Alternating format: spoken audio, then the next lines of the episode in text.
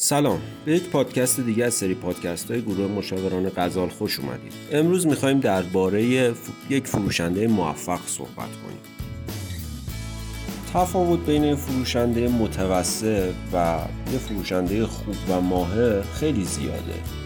فروشنده های خبره و ماهر تحسین و وفاداری مشتریان خودشون رو به دست میارن.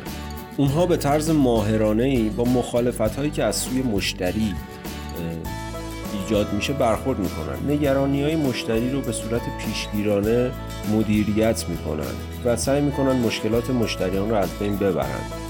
ولی یه فروشنده متوسط صرفا به فکر فروش آنی کالای خودشه. حالا فرض کنید شما به عنوان فروشنده در یک سازمان یا یک شرکت استخدام شدید. شما هدفتون اینه که یه فروشنده موفق بشید یه فروشنده باشید که بالاتر از سطح استاندارد کار می‌کنه. خیلی کارها باید برای این مسئله انجام بدید. باید مطالعه داشته باشید جنس خودتون و بازار هدفتون رو بشناسید و خیلی مسائل دیگه. ما در این مقاله می‌خوایم سعی کنیم که ویژگی هایی که یک فروشنده موفق داره رو با شما اشتراک بذاریم.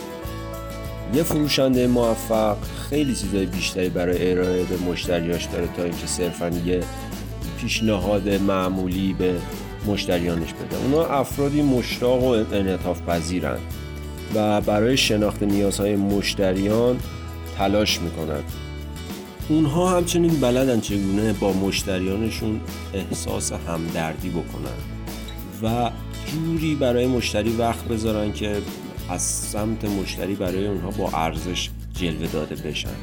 اونها همچنین می‌دونن که چگونه با حس ترد شدن از سمت مشتری کنار بیان. از موفقترین معاملاتشون و از بدترین شکستاشون هم در زمینه فروش درس می‌گیرن. در ادامه این متن هم یک سری ویژگی ها و خصوصیاتی که یک فروشنده موفق باید داشته باشه رو برای شما آوردیم. به طور مثال یه فروشنده خوب باید ظاهری منظم و جذاب داشته باشه. چون اولین برداشت مثبتی که در یک رابطه ایجاد میشه خیلی مهمه.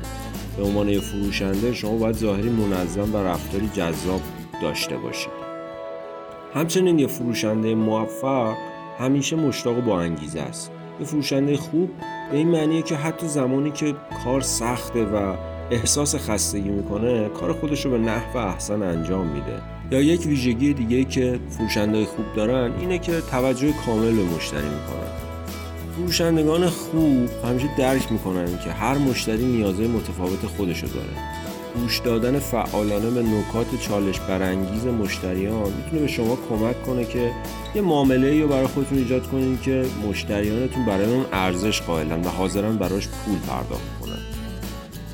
سایر نکات داخل متن آورده شده. اگر هر گونه سوال و ابهامی دارید اون رو با گروه مشاوران غذا در بخش کامنت ها با ما به اشتراک بذارید.